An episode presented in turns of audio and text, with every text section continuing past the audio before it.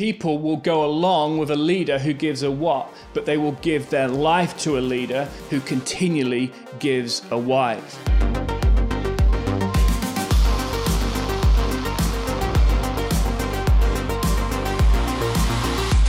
Welcome to another edition, episode four of the John Norman Leadership Podcast. Thanks for joining us today.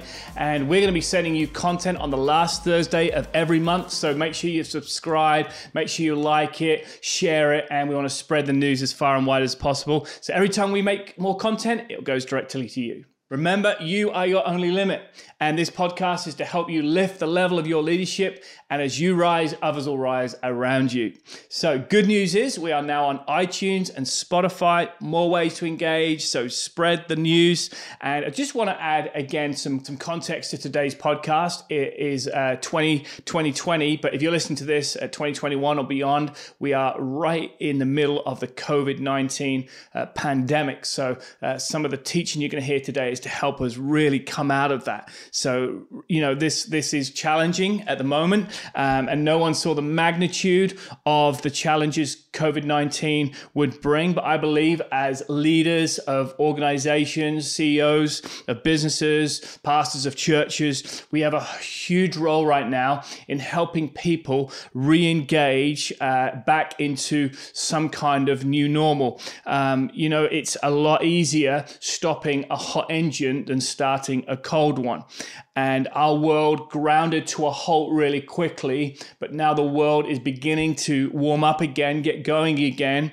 And the challenge is how us as leaders, we bring our staff, our team, our volunteers on this journey with us. And, you know, the old saying goes, the future is unkind to those who are unprepared. So part of this podcast today is to help us prepare to get going again and for re engagement, um, re engaging with society, the workplace, our church congregation face to face. You know, we've all been working in 2D, um, but the world is actually 3D. So it's really to help us get going again in 3D. So if, if, if the title today is leading with re-engagement, leading with re-engagement, and this could impl- uh, apply to so many different areas of our lives. And probably it starts, let's be honest, with us as individuals. And as, as a staff, I'm a leader of a church and a, a charity. Our, our, our challenge in front of us is to re-engage with our staff staff, our community, and really get that process moving again. And it will be a slow process. Um, there's, we cannot speed this up. It will take its time, um, but I believe it's a process that is happening, and we can help people move forward and out of this crisis. In the 1800s and 1900s, uh, pit ponies would come out the mine sometimes after 10 years, the majority of their life and they had been their eyes would have adjusted to uh, just pretty much darkness. So when they come out, what the owners did to help them re-engage, uh, adjust to normal light and normal life was they wrapped bandages around their eyes, and every day they would peel off one layer of the bandage. And you know, often that can be well, that is exactly what's happening right now. If we come straight up to the surface, straight back into life, running at the same pace, doing the things we were, let me tell you, we're going to have some real challenges. But I believe believe there's a process for us as CEOs, as leaders to engage and for our staff to re engage the right way. And that is a slower process back into the new normal. I'm going to give us five really simple, practical keys today to help us re engage, remove those layers off as we move forward. Um, so here we go. Number one is we re engage by obsessing over the why right now we had so much change we you know we suddenly got locked in and now we're now we're going to come out and so change is change is happening but there's two times that people have to change number one is desperation and number two is inspiration desperation is when we are forced into change. We were forced into lockdown. We had no choice. You know, we heard, we, we know that quote, desperate times, desperate measures. And people have been forced to furlough their staff. We, as, as employers, we've been forced into making, you know, uh, redundancies or, you know, making tough decisions in this season. So change comes by desperation. The second time change comes, and this is what I want to uh, focus in on, is inspiration, where people are inspired into it. And as leaders, our job is to inspire others back into a new normal, back into the office, back into the workplace. How do we do that? By obsessing, first of all, over the why. So many times I know I've got this wrong. I've obsessed over the what. What is the what? The what is what needs doing, uh, what hasn't happened, what went wrong, what could have gone better. And we obsess over the what. But right now, our teams don't need to hear too much of the what, they need to hear about the why people will go along with a leader who gives a what, but they will give their life to a leader who continually gives a why. And as we transition back in and re engage with others, there are three groups of people. Now, these three groups of people I have seen in our own team and our own staff. Number one is critics, approximately 10%. They won't be happy. They will have settled into a new life. They might even be comfortable being furloughed, and they will also shout the loudest. And crisis is a disruptor, but crisis is also a revealer. Crisis will show you a lot about your staff, your team, and your volunteer base. So, the three groups of people number one, critics. Number two are bystanders. Now, they make up the majority of people in our workplaces, on our teams, probably around 80%. And they just watch and go with the flow. So, if you say, go this way, they say, okay, we'll go that way. If you say, we're going to head a different direction, they'll head a different direction. And the third group of people is probably approximately another 10% is advocates. These are people that cannot wait to re engage. Change is their friend, they cannot wait to get back to work. So, our job as a leader is to move critics to bystanders and bystanders to advocates. How do we do that? Here we go. We give them the why. The why disarms critics. The why educates bystanders, and the why empowers advocates. Okay, the why is our friend right now. It's one of the most powerful tools we have as a leader. But why the why? Why the why? The why is realigning our perspective. It's giving people perspective again. We went back into our office two weeks ago as a staff and as a team under government guidelines and with social distancing and all the things in place, which is great. But for some of our staff, that was a huge step. In fact, it wasn't just a step, it was a struggle. And I had to unpack the why for our staff because it wasn't good enough just giving them, this is what we're going to do. They had to understand the reasoning behind the decision. And here's the why. Here's what I told our staff I am doing this more for the well being of you than the organization's benefit. You see, I, I'm not a believer in isolation. I think isolation keeps people in struggle street. It keeps people, you know, challenged and so many things that isolation brings. But when you create community and bring people in, we get the best out of people. And so for me, I wanted to get our staff back into community as quick as possible, not just for the organization's benefit, but there for their personal well being. And you know, once they grab the why, everything changed. And here's what I noticed the second week of our staff coming back in I noticed a different set of staff because nerves became normal. And I want to encourage us as leaders, as CEOs, to keep taking those brave steps, keep t- taking people on the journey. And every decision we make in this season, I want to encourage you to keep giving the why. People need the why now more than ever. Never assume that people, our teams, know our why. Uh, a wise man once told me, he said, John, he said, assume nothing and confirm everything. And in this season, assume nothing and confirm everything. Our job is to re engage. Number one is by obsessing over the why. So here's a takeaway for us today obsess over the why, not the what. Obsess over the why, not the what. Number two, re engage by striding, not striving. I don't know about you, but when I come back from a holiday, seems a long time ago since we had a holiday, hey, um, I get a little bit anxious when you land back into London Heathrow or to your to your airport and you drive start driving home in the car you can feel a little bit nervous because your routines have been interrupted. You're in holiday mode, you're feeling relaxed, and everyone else has been going at full pace, and you feel like you've got to play catch up for the next few few days. And you know the world is starting to try to play catch up right now, and I think COVID has had a lot of downsides, but I also think it's had a lot of upsides. COVID has taught us so many personal lessons about ourselves, about our families, our children. And you know, I've written down my top three lessons that I've learned from this season. And probably uh, my top lesson is I, I've had to find a new stride in life. My life, my leadership style, my days pre COVID were sprinting, not striding. And often I would try and cram 10, 11, even 12 meetings into a day. And I know many, many leaders do the same. Some of you are really good at this, but this was a challenge for me trying to cram everything in. And the challenge is in cramming more things in, you let more people down, um, and especially uh, you know people closest to you. And I I don't want to go back to the rat race. You know, if you win the rat race, you're still a rat. And I don't want to go and be that leader anymore. So I've got to ask myself, what is it about my stride I don't like? And sometimes you have to engage with an honest conversation with yourself. For me, it's was I involved in too much detail? Can I release more things? Can I empower others to run with some of the detail that I was running with that was helping me run so quickly? What do I need to know? And actually, what do I not need to know?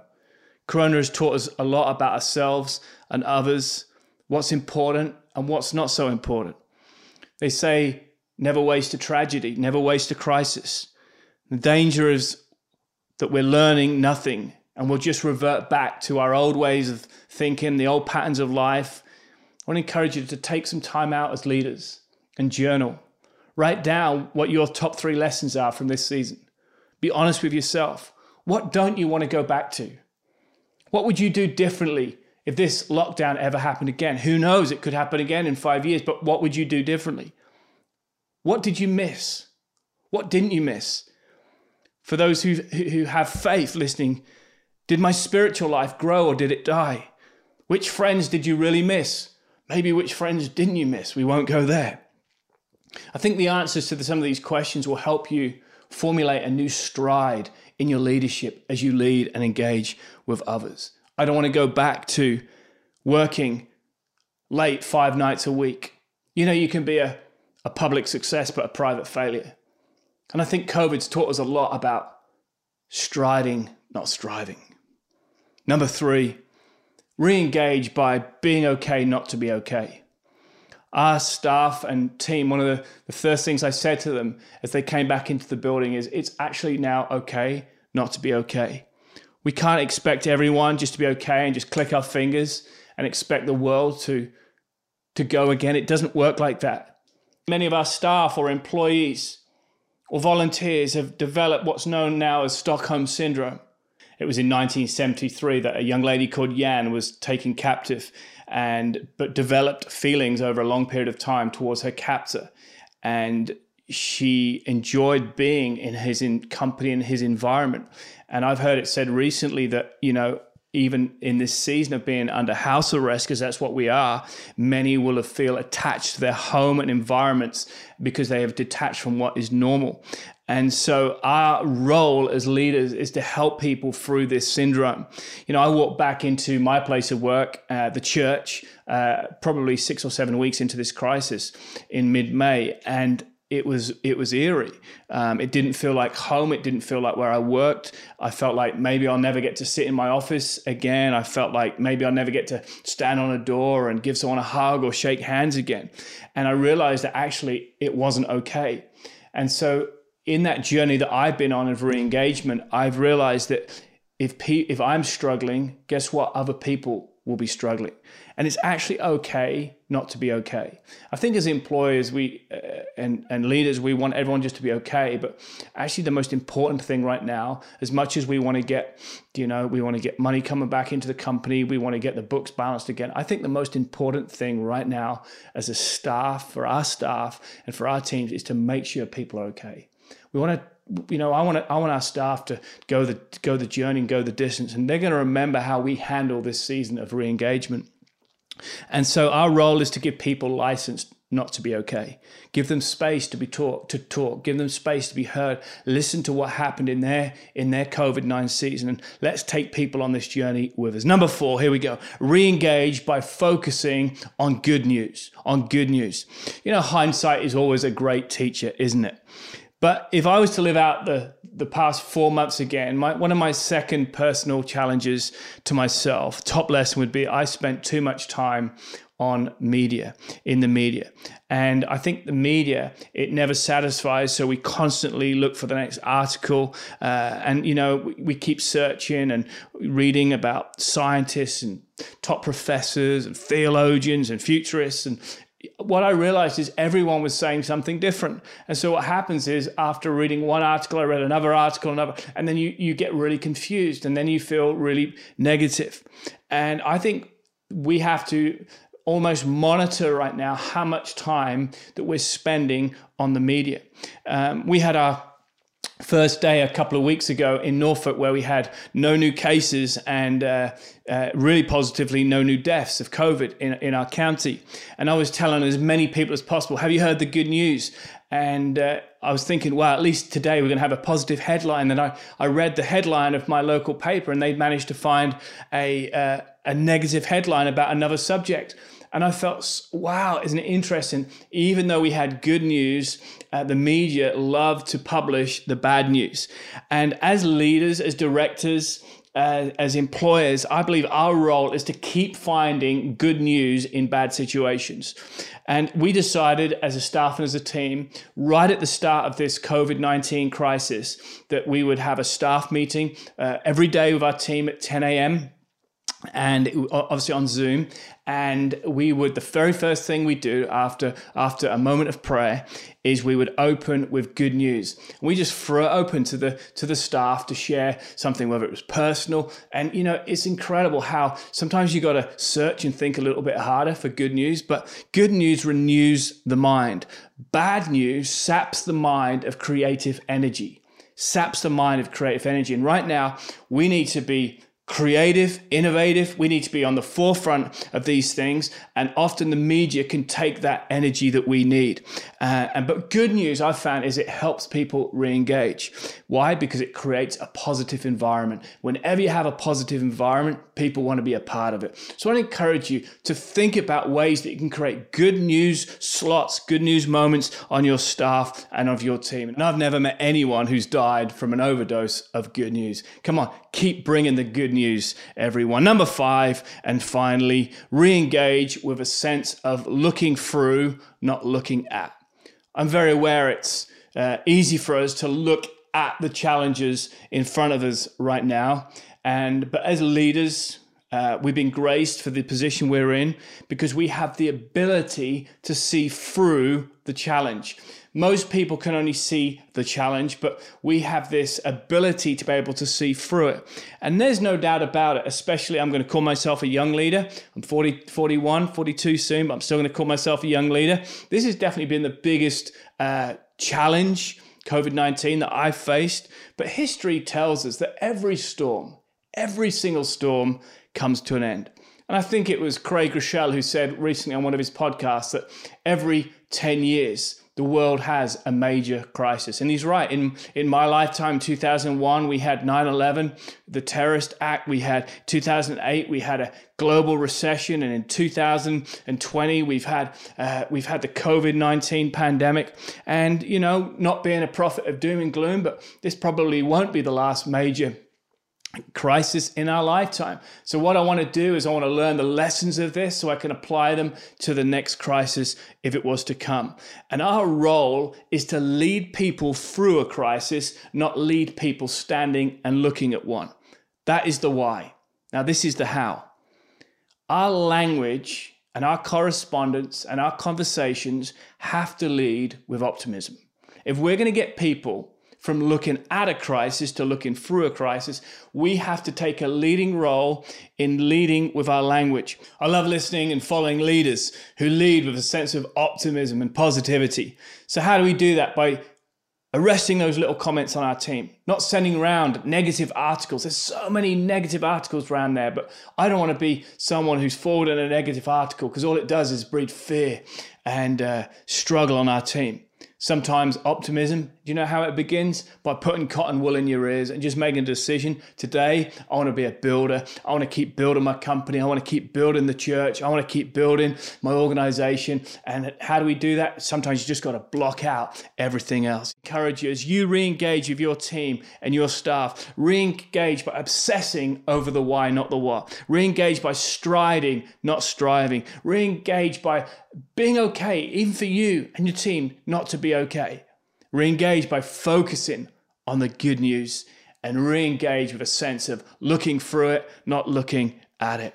And I believe as you do these things, it will help your team re engage back into the new normal. And I'm hoping this podcast has helped you today. Uh, if it has, please share it with your team, sit down, go through it, and anyone you know you think hey this could be a real real step some keys here to you re-engaging back into your workplace back into your organization. Hey let them know let them know about it. And keep helping yourself keep helping your teams your staff and your volunteers. We're going to go into a brighter tomorrow. And remember when you lift the level of your leadership everyone around you will rise too. God bless I'd value your commitment by liking it, sharing it, subscribing to it, commenting on it, and sharing it with your teams.